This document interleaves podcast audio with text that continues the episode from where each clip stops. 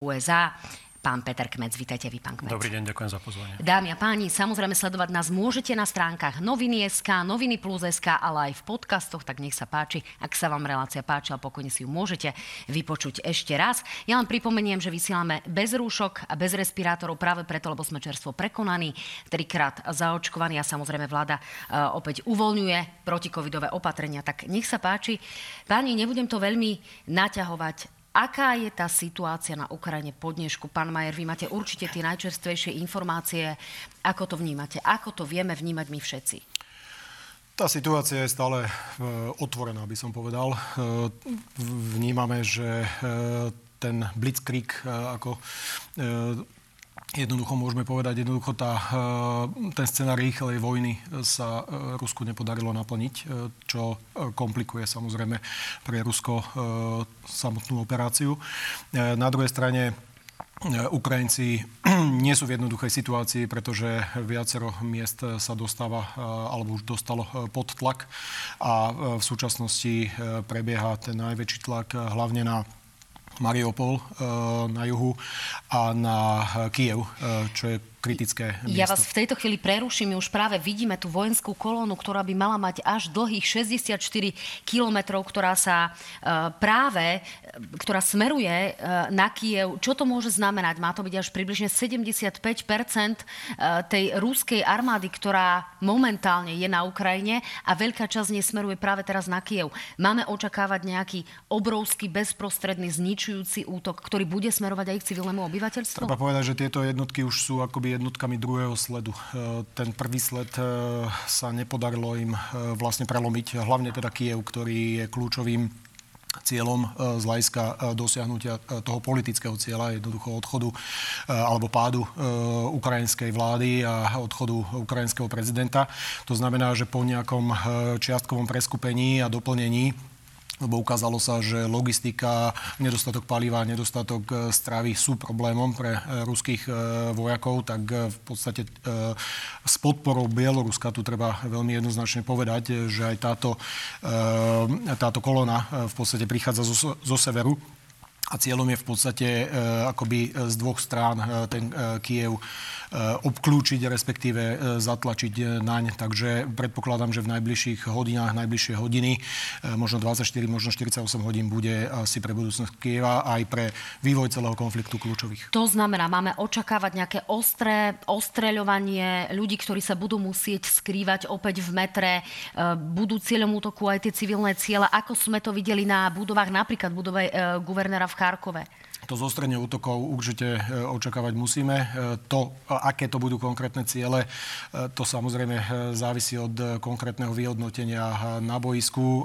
Bohužiaľ, áno, Rusko sa utieka aj k útokom na civilné ciele, hoci teda argumentuje, že v podstate to tak nerobí a že e, obvinuje Rusko, e, ukrajinskú pardon, vládu e, z využívania civilistov ako ľudských štítov, ale samozrejme, že tá realita je trošku iná. Tak počkáme si na tie aktuálne zábery. Pán Kmec, kým vám dám slovo, tak aktuálne vidíme práve mapu. Je to dnešná mapa, ktorá hovorí o tom, kam až postupila ruská armáda. Vidíme, že sú tam naozaj nejaké armádne zložky aj v tej severnej časti. Hovorí sa naozaj, že na tej Bielorus ruskej strane sa už sumarizujú nejaké, nejaké ďalšie bojové jednotky, hoci práve práve bieloruský prezident Lukašenko hovorí o tom, že sú to zatiaľ len um, nejaké obranné vojska. Pán Kmec, predpokladám, že vám ešte ostali nejaké uh, spojenecké kontakty z uh, čias vášho pôsobenia ako veľvyslanca v USA.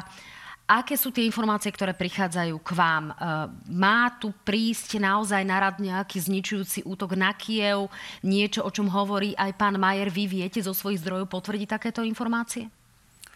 Z tej mapky je zjavne vidno, že dá sa potvrdiť, že ten útok e, prechádza po dvoch e, hlavných líniách, po dvoch hlavných frontoch. Z jednej strany je snaha prepojiť Donbass eh, s Krymom, s polostrovom Krym a tým pádom eh, začať obsadzovať aj tieto pobrežné vody, aby Rusko odrezalo Ukrajinu od, od prístupu k moru. A z druhej strany, ako vidno, pripravuje sa frontálny útok zo severu, z Bieloruska smerom na Kiev, pretože Kiev je hlavná bašta, ktorá ktorej sídli samozrejme aj prezident a prvoradým cieľom Ruska bude samozrejme obsadiť Kiev a dostať, dostať pod kontrolu všetky štátne inštitúcie vrátane prezidenta Zelenského. Takže v najbližších dňoch môžeme očakávať frontálny a veľmi nepríjemný útok na Kiev, takže dajú, dajú sa očakávať aj pouličné boje, partizánska vojna a veľmi, veľmi nepríjemné obrázky. Tá otázka je naozaj veľmi nepríjemná, ale predsa len ju napriek tomu položím. Uh, bude sa snažiť ruská strana uh, zavraždiť prezidenta Zelenského z vášho pohľadu, pán Kmec? Z tohto pohľadu je ťažko predpokladať, aké, aké pohnutky má Putin momentálne s ukrajinským vedením. Skôr si myslím, že sná bude uh, čo najrychlejšie zatknúť uh, prezidenta Zelenského a pokúsiť sa s ním vyjednávať. Tie vyjednávacie rokovania už v podstate začali na pracovnej úrovni, avšak bez toho, aby Rusko obsadilo Kiev, tak jeho vyjednávacia pozícia je veľmi oslabená zatiaľ. Pán Majer, aké sú tie vaše očakávania? Naozaj tá situácia môže byť až takáto drastická, že, že sa naozaj stane to, že prezident Zelenský, ktorý sám hovorí o tom, že je cieľom e, číslo 1, že príde o život, alebo bude zatknutý, alebo aký scenár je najpravdepodobnejší? Je to možné. E, tu e, súhlasím s tým, že je veľmi ťažké nejako predvídať, aký je úplne konkrétny cieľ ohľadne osoby prezidenta Zelenského zo strany Ruska a čo vyhodnotia ako výhodnejšie. Je pravdou, že prezident Zelenský sa stal tvárou vlastne toho ukrajinského odporu neodišiel, nevyužil tie ponuky na, na exil a práve dodáva akoby tú silu ukrajinským vojakom a udržiava tú morálku. To je taký základný rozdiel, eh, nie len eh, teda eh, rozdiel nejaký v technike alebo v, v tom zásobovaní, ale rozdiel v tej morálke, ktorá sa javí na ruskej strane ako veľmi slabá. Takže určite cieľom je eliminovať to ruské vedenie. Akým spôsobom, to si nedovolím odhadovať, ukrajinské. ale eliminovať, pardon, ukrajinské vedenie aby eh, jednoducho eh, krajina v podstate, alebo celé to vedenie operácie sa zosypalo a tým pádom aj to, tá vyjednávacia pozícia bude výhodnejšia. Z môjho osobného pohľadu si myslím, že nie je cieľom zavraždiť prezidenta je výhodnejšie z môjho racionálnejšieho pohľadu. Nevieme, či prezident Putin ešte nejakú racionalitu má, ale, mm, lebo je to veľmi otázne, ale e, asi by e, bolo pre neho výhodnejšie vyjednávať so živým e, prezidentom, respektíve so zajatým prezidentom. Pýtam sa aj preto, pretože práve Volodymyr Zelenský je takým symbolom toho odporu voči tej ruskej agresivite a agresii. To znamená, že zlomenie práve ukrajinského prezidenta by mohlo priniesť akýsi prelom v tejto fáze invázie. Je to tak? Očakávali by ste, že naozaj tá e, Ukrajina sa možno zlomí aj pod tlakom toho, že, že tá ruská armáda má prirodzene obrovskú, čo sa týka sily, prevahu? Toto som mal na mysli, že e, bolo by akýmsi e, politickým víťazstvom bez ohľadu na tú reálnu situáciu na boisku pre prezidenta Putina a bol by to silný odkaz, e, keby e, jednoducho e, ten prezident Zelenský bol v nejakom zajatí a bol by to oveľa silnejší vyjednávací priestor pre Putina. Na druhej strane ja si neviem predstaviť, že v tej súčasnej situácii z tých správ, ktoré máme, že Ukrajina sa vzdá, či so Zelenským alebo bez Zelenského. To znamená, Rusko podľa mňa čaká dlhá partizánska gerilová e, vojna a tá vojna e, zďaleka ani pádom e, Kieva by neskončila z môjho pohľadu. Vy rovnako meriate ukrajinskú odvahu dĺžkou pobytu Volodymyra Zelenského naozaj v tom centre diania? Ano, čím dlhšie ten konflikt sa bude naťahovať, tým väčšia dezilúzia v rámci ruskej armády a vyšší vlastenecký odpor Ukrajincov voči Rusku, pretože tá prvá fáza blitzkrieg sa nenaplnila. A teraz bude veľmi rozhodujúce, ako sa v tejto druhej vlne podarí Kievu odolať tomuto obrovskému e, ruskému náporu. Ak by Kiev odolal, myslím si, že môžeme hovoriť o začiatku e, dezilúzie a politického rozkladu e, celej, celej vojenskej operácie zo strany Putina. Takže tam tam si myslím, tá, tá osobnosť Vladimíra Zelenského je veľmi dôležitá, pretože mobilizuje Rus, Ukrajincov, Ukrajincov proti, proti obrovskej presile. No z tých frontových zón chodia práve informácie, ktoré hovoria o tom, že ruskí vojaci často nevedia poriadne za akým cieľom prišli, alebo respektíve priamo na mieste činu už zistujú, že tá situácia je iná, ako im bola propagandou e, vysvetľovaná. Čiže, e, čiže tá demoralizácia možno naozaj nastane v tej e, ruskej časti armády, ak to tak môžem laicky povedať. Ostaňme ale páni pri Volodymyrovi Zelenskom, pretože práve o 13. sa v Európskom parlamente poslanci uh, nejakým spôsobom dozvedeli, čo si Volodymyr Zelensky myslí osobne, pretože on tam skutočne prostredníctvom kamier vystúpil a nech sa páči, my si také tie útržky jeho prejavu pustíme a naozaj musím povedať, že pomerne srdcervúci prejav na záver bol odmenený potleskom, tak nech sa páči, aby sme si to pustili. Tak. Ukážte, že ste s nami, dokážte, že nás neopustíte, dokážte, že ste naozaj Európania a potom život zvíťazí nad smrťou a svetlo zvíťazí nad temnotou.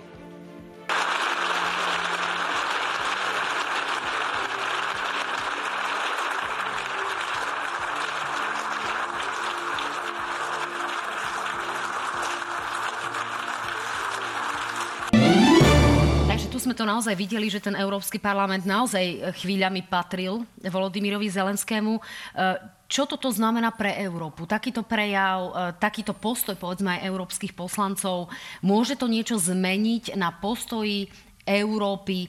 Vysielať tam iba zbranie, nevysielať tam vojakov?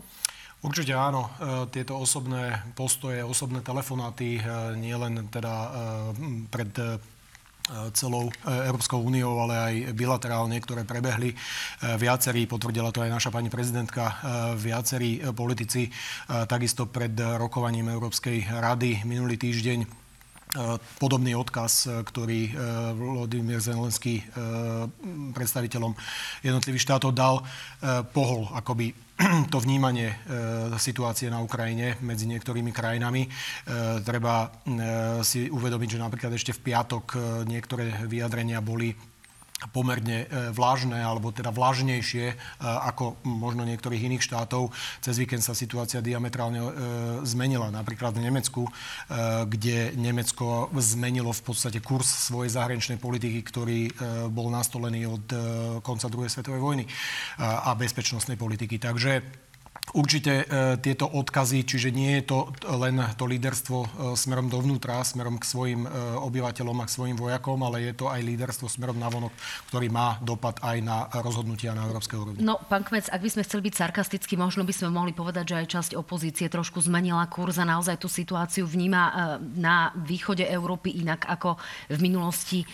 Ako to máme vnímať od vás ako od predstaviteľov opozície, ktorá ešte donedávna naozaj hovorila o tom, že je čistý hoax uh, invázia Rusov na Ukrajinu? Pani moderátorka, do vojnového konfliktu sme do poslednej chvíle uh, trvali na tom, aby sa dal priestor mierovým rokovaniam a plne sme podporovali aktivity francúzského prezidenta Macrona nemeckého kancelára Šolca, ktorí do toho vložili vlastnú politickú kredibilitu. A myslím si, že toto, čo Putin urobil, že zradil ich dôveru a zautočil na Ukrajinu, aj to urychlilo veľmi rázne kroky zo strany predovšetkým Nemecka, ako tu už bolo spomenuté, ktoré vlastne zmenilo svoju zahraničnú politickú orientáciu a svoje princípy, čo sa týka dodávok zbraní alebo alebo určitých krokov, čo sa týka energetickej bezpečnosti.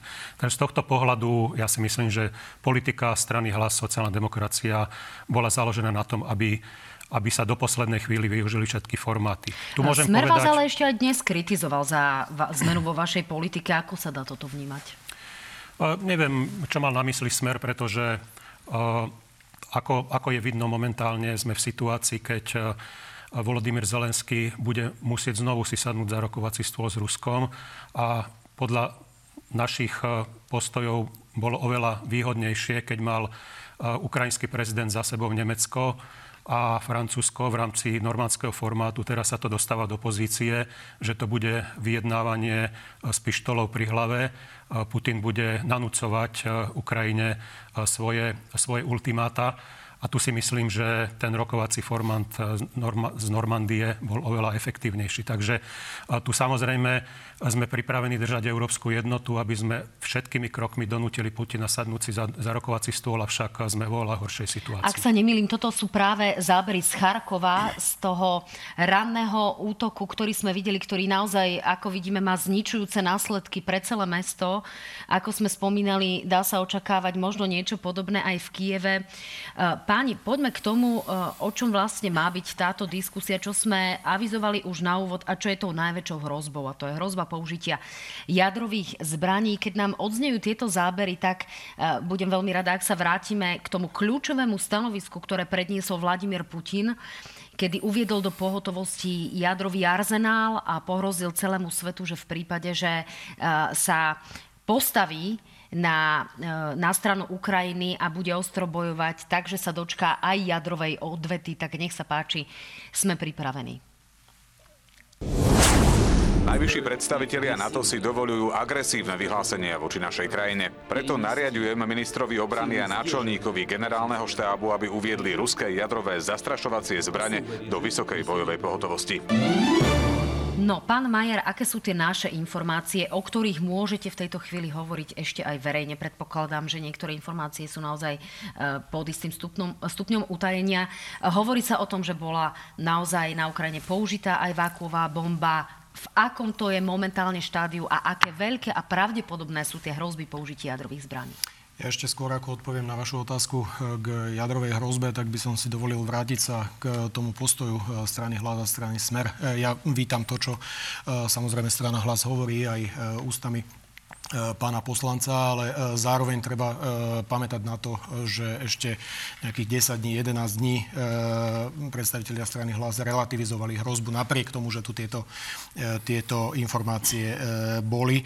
Takže dúfam, že je to dlhodobý postoj a Nebude to znamenať e, nejaké zmeny postojov podľa, e, podľa aktuálnej e, situácie. Prepačte, pán, pána Kmeca, musíme nechať tejto chvíli zareagovať. Ak môžem k tomu, ako som povedal, presadzovali sme mierové riešenie a takisto ako ukrajinský prezident Zelenský varoval pred, pred tým navyšovaním tej informačnej vojny o blížiacom sa vojenskom útoku a chcel vytvoriť priestor pre mierové rokovania. Išli sme v tej istej línii, takisto ako už som spomenul ukrajinský prezident, francúzsky prezident, nemecký prezident. Takže nebolo to v tom zmysle, že my sme chceli odmietať akékoľvek informácie, ale chceli sme pos- predsunúť tie mierové rokovania. A to, to, že sme neobrátili nejakú našu pozíciu, je dôkazom aj toho, že v piatok v parlamente sme odsúhlasili veľmi silnú rezolúciu, ktorá bola jednotná a v tomto prípade treba ísť do spolupráce, do jednoty, aby sme sa spájali. Ja som veľmi rád, že pán premiér Heger prekročil svoj tieň a pochválil aj opozíciu za toto hlasovanie. A bohužiaľ niektoré politické kruhy z koalície brutálne zneužívajú túto situáciu na politikárčenie a vnášanie rozberov medzi do Áno, tak tá kritika sa týkala predovšetkým podpisu obrannej dohody so Spojenými štátmi. K tomu sa ale teraz naozaj nevracame, pretože toto nie je aktuálne témou dňa. Vysvetlili sme si to. Pán Majer, poďme teda naozaj k tomu použitiu jadrových zbraní a k tým obrovským hrozbám, ktoré sú tu a ktoré by naozaj mohli byť zničujúce. Čiže nakoľko je pravdepodobné, že Vladimír Putin použije tie jadrové jadrové zbranie na Ukrajine? Pochopiteľne hrozba jadrovými e, zbraniami, použitím jadrových zbraní je niečo, čo e, stavia celú situáciu do úplne e, inej úrovne.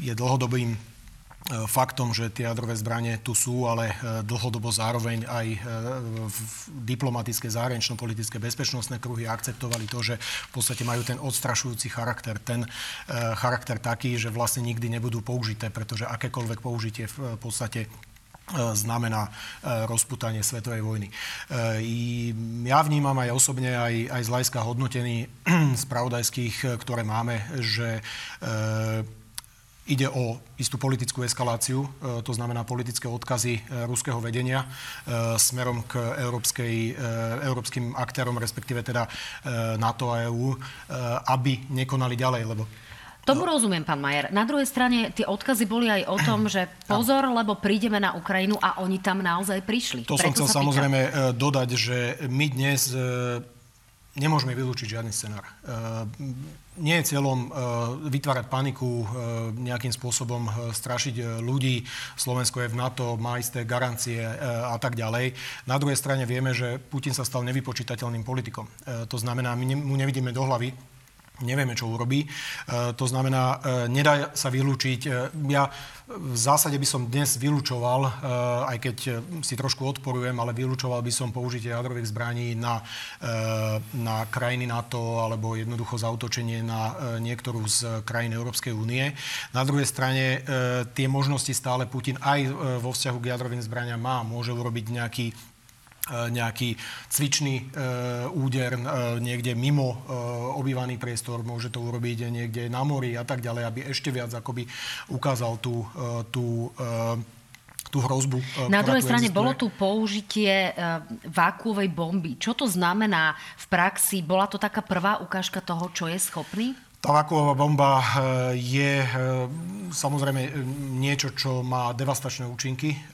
Ja som si mm, ešte dnes nechal aj vysvetliť od našich expertov nejaké detaily ohľadne toho. Má to devastačné účinky, to znamená, bavíme sa o úplne zase iných dopadoch na to obyvateľstvo, respektíve na ten priestor, kde tá bomba použitá je.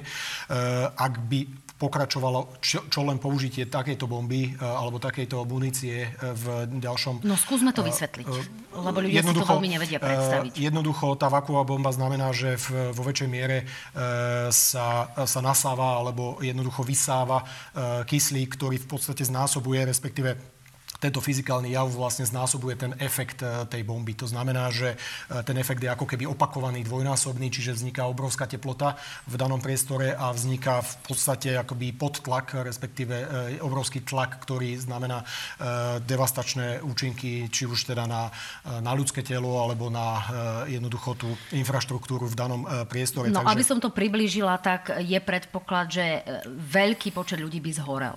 Je predpoklad, e, boli takto je predpoklad samozrejme a hlavne teda, keď sa to bude využívať v nejakom e, mestskom prostredí, zastávanom prostredí, vidíme, že ruská armáda sa e, orientuje práve na, to, na, na tie mesta.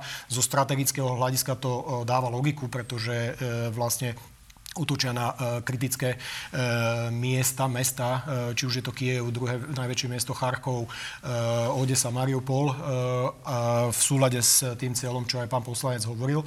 Ale zároveň je to veľmi nebezpečné z hľadiska tých potenciálnych ľudských civilných obetí. Takže tie hrozby tu naďalej sú a jednoducho v prípade E, skutočne ďalšej eskalácie tie e, dôsledky na e, počet obetí môžu byť obrovské. Čiže vy predpokladáte, že to naozaj môže nastať? Uh, teraz uh, použitie jadrovej zbrania alebo... Uh, použitie alebo jadrovej zbrania týchto, alebo použitie týchto vakových zbraní? To použitie tých ako, vakových zbraní už možno nastalo ako istý, ako istý tiež možno odkaz. Čiže jednoducho, ak to raz použil, tak je možné, že to použije opakovane. Čo sa týka tých jadrových zbraní, tak tam v tých vyjadreniach som opatrnejší. Hoci na jednej strane hovorím, že nemôžeme vylúčiť žiadny scenár. Ja verím, že nejaká miera racionality, či už sa samotného prezidenta Putina alebo eh, jeho okolia lebo asi to nie je len o ňom samotnom, e, tu stále zostala. Samozrejme, aj tie jadrové zbranie e, sú rôzneho typu. E, sú e, typu e, taktického, sú to jednoducho menšie zbranie, ktoré by teoreticky mohli byť akoby provokatívne niekde použité v nejakom, ja neviem, na, niekde na mori. A potom sú aj e, strategické zbranie, ktoré by už potom znamenali skutočne tretiu svetovú vojnu. Pán Kmec, vy predpokladáte nejaký scenár použitia takýchto devastačných zbraní, či už povedzme menšieho rozsahu, ako hovorí pán Majer, rozmer, alebo naozaj toho obrovského, ktorý by potom už nevyhnutne zatiahol do tretej svetovej vojny celý svet? Na začiatok treba povedať, že je veľký rozdiel medzi tou prvou fázou konvenčnej vojny, ktorú Putin začal voči Ukrajine a potom týmito výhražkami, čo sa týka jadrových zbraní alebo eventuálneho použitia týchto vakuových bomb, pretože V tom druhom prípade už hovoríme o zbraniach hromadného ničenia a tam už aj tá reakcia svetového spoločenstva bude musieť byť veľmi rázna. Samozrejme, ja to beriem tiež z pohľadu hrozenia jadrovými zbraniami, zatiaľ vo forme hrozby. Je to skôr na roz, rozbíjanie jednoty medzinárodného spoločenstva, predovšetkým v rámci Európskej únie, pretože Putin vie, že tá jednota sa bude dať rozbiť rôznymi spôsobmi, či už ekonomicky, alebo aj týmito vojenskými nástrojmi. Doposiaľ tie jadrové zbranie boli takmer použité v tzv. kubanskej kríze v 52. roku.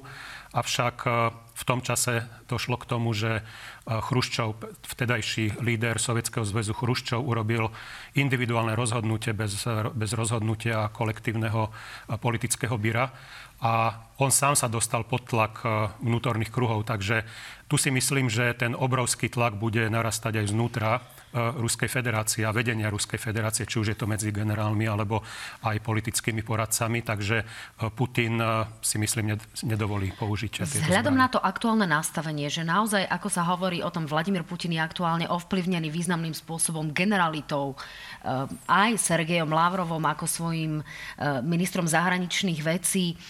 Sú tie tendencie také, že ho to okolie bude tlačiť skôr naozaj k takýmto tvrdším opatreniam, alebo ho skôr bude, nazvime to, možno pacifikovať a umierňovať. Pán Kmec, čo očakávate?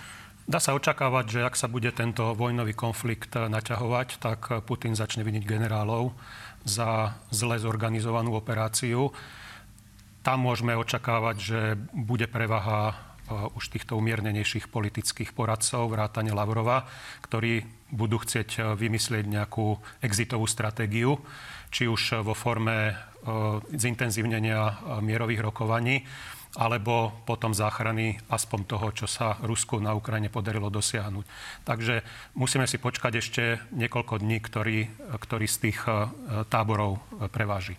Pán Kmec hovorí niekoľko dní, pán Majer, kedy by mohlo byť aspoň čiastočne um, takéto možno rozjasnené nebo nad Ukrajinou, aby sme viac videli, čo sa tam deje a k čomu to smeruje? Ja som povedal, že kľúčových eh, z hľadiska budúcnosti Kieva eh, sa javí 24-48 hodín, čiže bavíme sa skutočne o niekoľkých dňoch, ktoré by ukázali, ako ten druhý sled, o ktorom som hovoril, je alebo nie je úspešný. A to by v podstate ak by teda úspešný nebol, eh, alebo by mal eh, obmedzené úspechy ako doteraz, eh, tak to by zvýšilo nervozitu na, na ruskej strane. Pochopiteľne aj s ďalšími krokmi, ktoré, alebo teda tými faktormi, ktoré sa dejú, ako sú dopady finančných sankcií, ako sú dopady na ekonomiku, na rubel a tak ďalej, dopady spoločenské, politické, športové, e, vylúčovanie z rôznych e, aktivít a tak ďalej. To znamená, a zároveň aj tá informovanosť vo vnútri, ktorá je teda, vieme, veľmi obmedzená, limitovaná a nejakým spôsobom kontrolovaná, tak pochopiteľne sa e, môže, e, môže rozšíriť alebo teda narušiť e, to uzavretie. Čiže ten tlak, ja predpokladám, že môže nastať, bavíme sa o dňoch. Pochopiteľne je veľmi ťažké hovoriť nejaké úplne konkrétne časy, ale skutočne, ak by, ja neviem, dnes máme útorok, ak by do konca týždňa nedošlo k nejakému zásadnému prelomeniu a tá situácia by sa predlžovala, tak predpokladám, že aj tá ochota k vyjednávaniu e, a k hľadaniu nejakej tej exitovej stratégii by e, sa zvyšovala.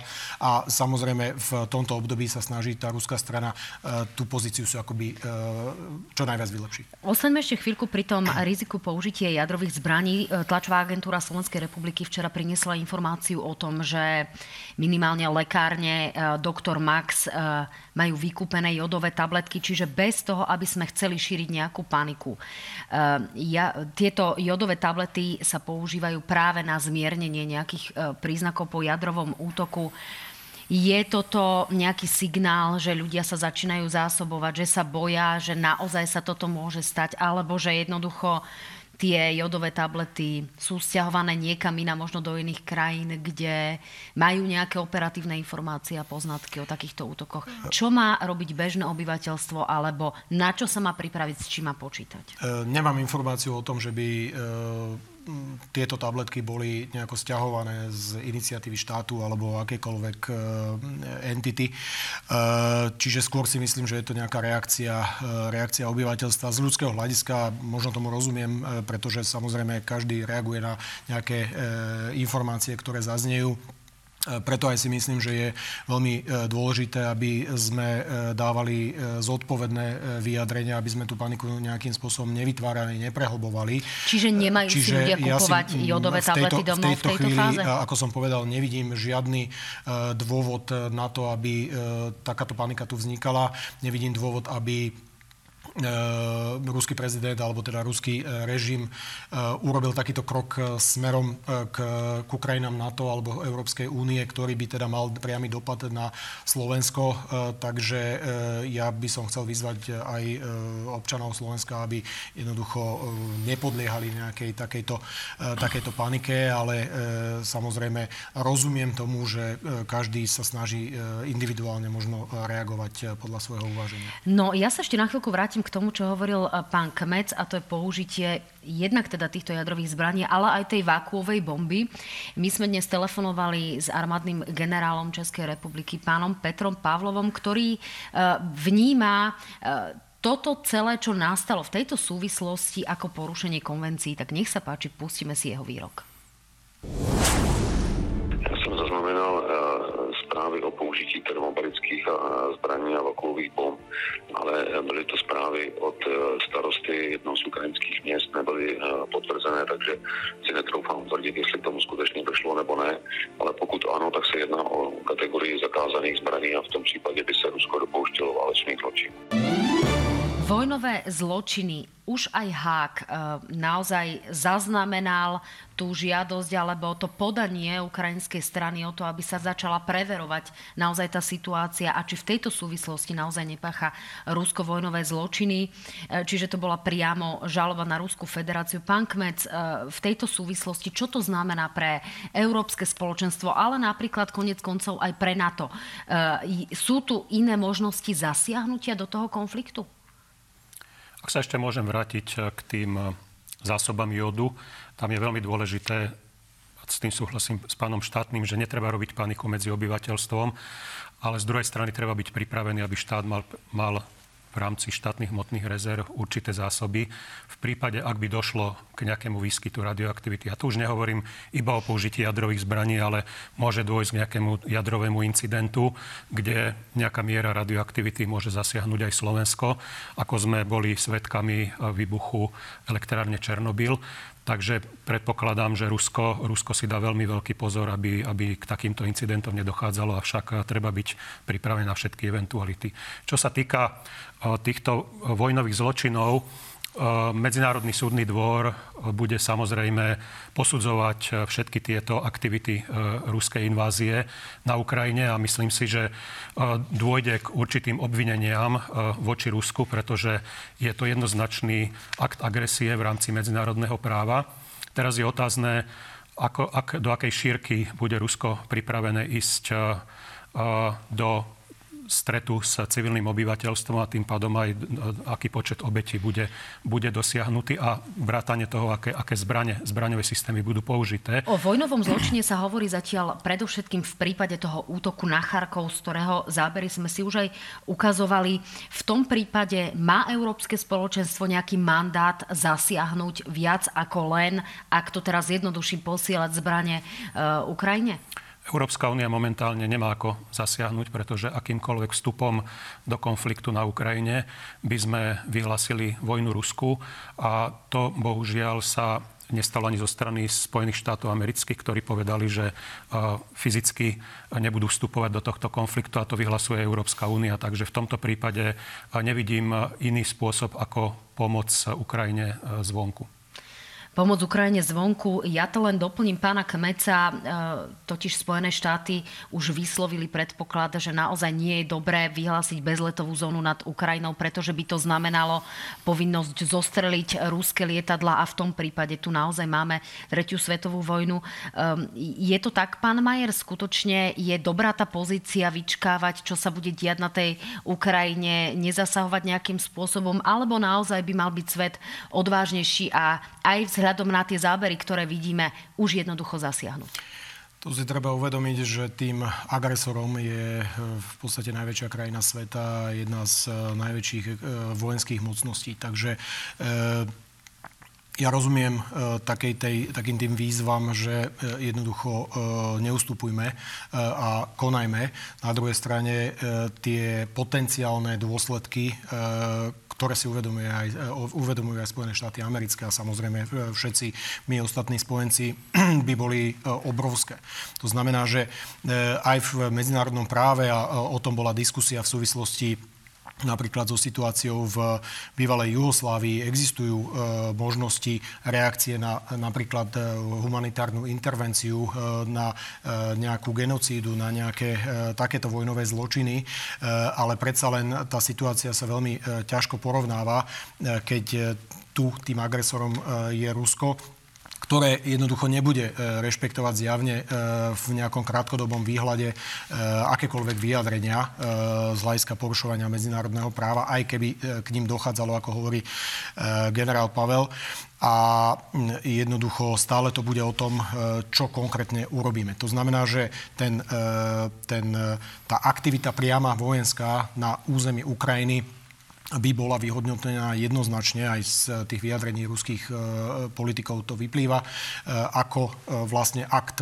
akéhosi vyhlásenia vojny smerom k Rusku. To znamená, to znamená, ak by sme mali byť prakticky, mali by sme v tom prípade očakávať aj my, povedzme, rakety? To znamená, zásah? že v tom prípade sa celá situácia zase posúva do nejakej inej roviny a už je to vlastne vojenský konflikt nie medzi Ukrajinou a e, Ruskom, kde Ukrajinu v podstate dnes podporujeme všemožne, ako vieme, ale už by to bolo otvorený konflikt. Pred, nie, že predpokladám, som si istý, že Rusko by ho vyhodnotilo ako e, konflikt e, medzi NATO, alebo teda to už je jedno, e, o, akej krajine hovoríme, alebo skupine krajín a, a Ruskom samotným. Čiže toto je tá, tá deliaca línia, ktorá jednoducho vyvoláva tú veľmi veľkú, veľmi veľkú opatrnosť k akékoľvek reakcii a rozumiem výzvam eh, prezidenta Zelenského. Je to pochopiteľné, asi by sme to robili na jeho mieste všetci. Na druhej strane tá zodpovednosť eh, na strane či už Spojených štátov, alebo na to ako celku, alebo Európskej únie, e, musí tu stále byť, lebo stále musíme hľadať jednoducho tie cesty. Tomu e, rozumiem. Na druhej strane sa občania aj Slovenska môžu pýtať, či teraz máme sedieť pri televízoroch, máme čakať na to, či tam nastanú nejaké výsledky a iba si tak domýšľať, že asi ako bude jedna druhá strana reagovať, alebo máme aj niečo robiť. Slovenská strana vieme, že bude mať nemecké patrioty. V akom to je momentálne štádiu, v akom to je stave, už sa k nám presúvajú a čo budú ešte také tie naše ďalšie kroky, aby sme my chránili aj nás a Slovenskú republiku? Ak hovorím za, za Slovensku ako za vládu Slovensku, tak my nesedíme e, teda so založenými rukami. Čiže e, tie posledné kroky, či už teda na úrovni e, Slovenska alebo na úrovni Európskej únie, boli veľmi jednoznačné. Podporili sme všetky opatrenia na úrovni EÚ a zároveň podporujeme kroky či už na úrovni NATO, alebo samozrejme robíme ďalšie my samotne. To znamená, to je podpora uh, ohľadne munície, alebo teda uh, posun munície do, na Ukrajinu, posun humanitárnej pomoci, posun zdravotníckého materiálu. V tomto budeme pokračovať. Čiže áno, dnes tou stranou konfliktu je Ukrajina na strane tej, tej obete a je naši, našou úlohou, zodpovednosťou, či už teda Slovenska, alebo EÚ, alebo NATO, jednoducho urobiť maximum na jej podporu. To znamená, sú už tie patrioty na ceste? Toto je otázka nie samozrejme e, zo, zo dňa na deň, pretože e, musia prebehnúť adekvátne e, prípravy, či už z hľadiska samotného miesta, miest umiestnenia alebo samotnej logistiky. Predpokladám, že vo veľmi krátkom čase, bavíme sa o týždni možno, pôjde materiál na vládu. Zároveň už bolo avizované aj ministrom obrany, že pôjde tento materiál aj do parlamentu, teda mandát na schválenie ešte počas e, marcovej e, schôdze a e, hneď e, na to urobíme po dohode samozrejme s nemeckou stranou adekvátne kroky. Takže bavíme sa o niekoľkých týždňoch, neviem teraz povedať nejaký konkrétny termín, ale, ale predpokladám, že v nejakom výhľade niekoľkých týždňov, maximálne mesiacov tu tie patrioty budeme mať. Pán Kmec, strana hlasa vyjadrila, že nebude nejakým spôsobom vytlkať z tohto celého nejaký politický kapitál. Znamená to, že podporíte vládu aj v tejto veci aj napríklad konkrétne pri Patriotoch? V stave, keď e, na hraniciach so Slovenskom prebieha vojna, treba sa tejto ponuke postaviť veľmi zodpovedne a, a v tomto smere strana Hlas sociálna demokracia je pripravená podporiť e, realizáciu e, tohto projektu v rámci predsunutej prítomnosti. Pretože treba aj vysvetliť občanom, že ide o obranné zbranie a tak blízko, ako vybuchujú rakety v blízkosti slovenských hraníc, môže sa stať, že nejaká raketa zblúdila, sa môže dostať aj na územie Slovenska a tu treba byť pripravený brániť, brániť naše územie. Takže veľmi vítame túto iniciatívu Nemecka a Holandska a sme pripravení ju v parlamente podporiť. A pán Majer, využijem teda túto príležitosť. E, čo by sa stalo, že keď by nastala takáto situácia, o ktorej hovorí pán Kmec, zblúdená raketa, znamená to že by to mohlo dopadnúť naozaj aj na naše obytné zóny, hoci len omylom? Tak e, nepredpokladám, že by sa niečo dialo omylom. To znamená, že e, neviem si predstaviť e, úplne e, situáciu, že jednoducho zblúdila raketa niekde, e, dobre, možno ešte v nejakej pohraničnej oblasti e, na najvyš, ale jednoducho kdekoľvek inde na území Slovenska už by to nebola zblúdila raketa, už by to bol istý akt agresie aj voči, e, voči nám. E, ale čo by to znamenalo v podstate z hľadiska tej ochrany, tak našim cieľom je, aby tá ochrana Slovenska sa posilnila. My vieme, že aj obrana, aj teda ozbrojené sily tu boli dlhé roky poddimenzované. Jednoducho toto je isté otvorenie očí, tak ako keď riešime niekedy protipovodňové ochrany až po povodni, tak bohužiaľ samozrejme ťažko sa vysvetľovalo aj nám, aj mne osobne v minulosti, prečo tie investície sú potrebné. Dnes to vidíme. Ja vítam samozrejme e, postoj strany hlas eh, podporný eh, na tieto kroky. Možno tak sme mali urobiť už v minulosti, ale chápem, že jednoducho tá politická situácia, ten, tá ochota bola, bola oveľa niekde inde. Ale späť teda k tým raketám a k tým patriotom, jednoducho my dnes sme v situácii, kedy máme tu nejaký ruský systém alebo systémy, ktoré sú výrazne zastaralé, majú obmedzený dosah z hľadiska územia Slovenska. To znamená, tá, ten systém Patriot nám E, výrazne, povedal by som niekoľkonásobne e, zvýši e, ten akoby ochranný dážnik nad Aby sme to ľuďom vysvetlili, to znamená, že v prípade, že bude vypustená nejaká raketa, systém Patriot ju zaznamená, zneškodní ju vo vzduchu a my sme vlastne bezpečí. Áno, vie ju detekovať a vie ju akoby proti strelov zneškodniť vo vzduchu. Toto je v podstate ten princíp tej protivzdušnej obrany. Samozrejme, čím viac tých stanovisk máte a čím vlastne e, väčšiu plochu pokrývajú, tak tým viac e, to územie Slovenska je chránené. Takže preto hovorím o tom niekoľkonásobnom navýšení, pretože dnes je chránené veľmi v obmedzenej miere. Ešte v krátkosti dve také politické otázky na záver. Predsa len situácia sa nám dramaticky zmenila. Vieme, že bolo dlhé váhanie, či by Ukrajina mala alebo nemala byť súčasťou NATO. Potom tu boli perspektívy približne na rok 2030. Je tá situácia natoľko iná, a aj tá ruská e, invázia mení natoľko tie nálady, že by sme mali považovať naozaj Ukrajinu za uh, úplne racionálne za nášho budúceho partnera, za naozaj relevantného budúceho člena NATO? Pán Majer? Z môjho pohľadu ja som e, túto myšlienku podporoval v podstate od roku 2008, kedy zaznela prvýkrát. To sa netýka len Ukrajiny, to sa týka aj Gruzínska. E, ten apetít niektorých štátov po takomto riešení e, bol, bol slabý. To si musíme povedať otvorene. Situácia sa mení. Ja som niekde na začiatku povedal, že zo dňa na deň, v podstate keď to tak zjednoduším, Nemecko zmenilo svoje niektoré zaužívané politiky Niektoré ďalšie krajiny, Švajčiarsko reaguje, Fínsko reagovalo. E, takže e, tá situácia sa mení. Včera tu bola výzva e, prezidentov niekoľkých štátov k členstvu, alebo aspoň ku krokom k členstvu do Európskej únie. Takže áno, viem si predstaviť, že tie, ten proces sa výrazne urýchli. Samozrejme, bude to všetko závislé od toho, ako, či a akým spôsobom budú prebiehať nejaké mierové rozhovory, aké tam budú podmienky, ako bude reagovať ukrajinská strana. Tak tu už vidíme práve zábery z toho, z toho známeho ukrajinsko-ruského rokovania práve na bieloruskej hranici, ktoré viedlo len k tomu, že sa rozhodlo o tom, že sa bude ešte ďalej rokovať a diskutovať. Pán Kmec, e, menia sa nejakým spôsobom tie nálady, že by Ukrajina naozaj mala byť relevantným členom NATO a tak by sa tá hranica NATO posunula zatiaľ, môžeme povedať naozaj len zatiaľ k ruským hraniciam? Čo sa týka rozširovania NATO, tam si budeme musieť počkať e, na vyvíjajúcu sa ukrajinskú pozíciu, pretože Niekoľkokrát zazneli hlasy medzi najvyššími ukrajinskými kruhmi o možnej neutralite, že Ukrajina je pri, pripravená rokovať s Ruskom o neutralite, takže musí to byť suverénne právo Ukrajiny, ako sa rozhodne. Avšak z druhej strany si myslím, že veľmi veľký príspevok Európskej únie môže byť zrýchlenie procesu približovania Ukrajiny do európskeho hospodárskeho priestoru.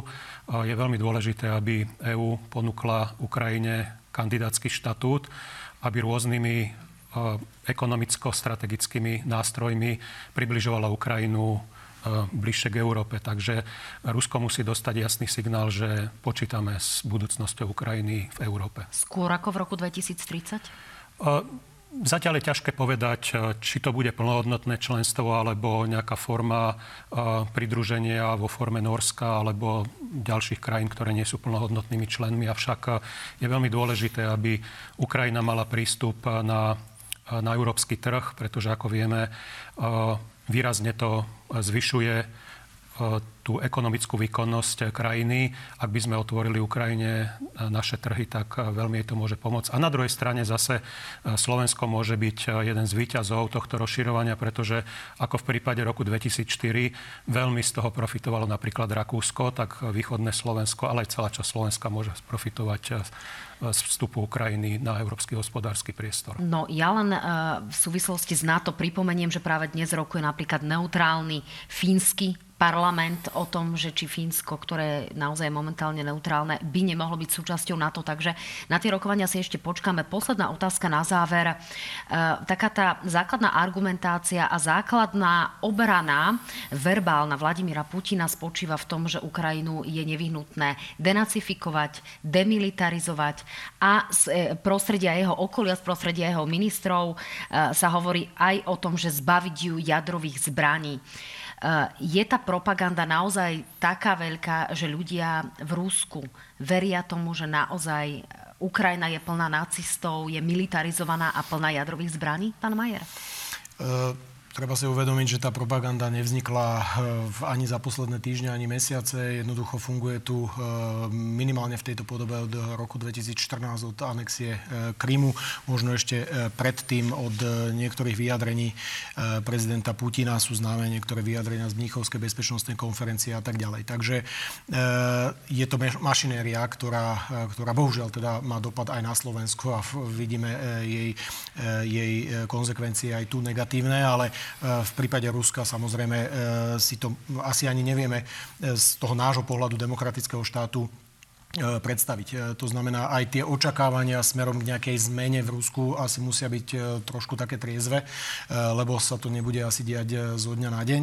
Ale pochopiteľne, že mm, zjavne teda veľká časť verejnosti tomuto verí.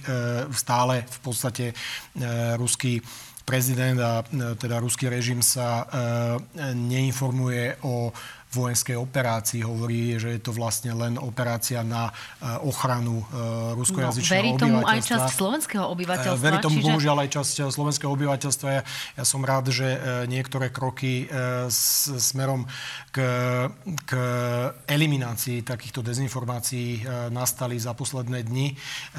To je, to je zase takéto zistenie, že musíme mať akoby tú hrozbu úplne pred dverami, aby sme si niekedy uvedomili, že musíme konať, pretože mnoho mnohé kruhy na toto upozorňovali roky, e, ale jednoducho tá ochota tu nebola. Ale e, je dôležité, aby táto, e, táto dezinformačná kampaň jednoducho bola eliminovaná, aby štátne orgány, respektíve tie zodpovedné, zodpovedné kruhy a radím k tomu aj samozrejme poslancov parlamentu, aj z niektorých opozičných strán, aby jednoducho k tomuto prispeli.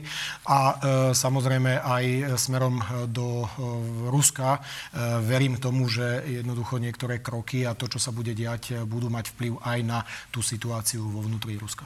Pán Kmec, podporíte kroky proti propagande? Ak môžem e, ešte k tomu prejavu prezidenta Putina.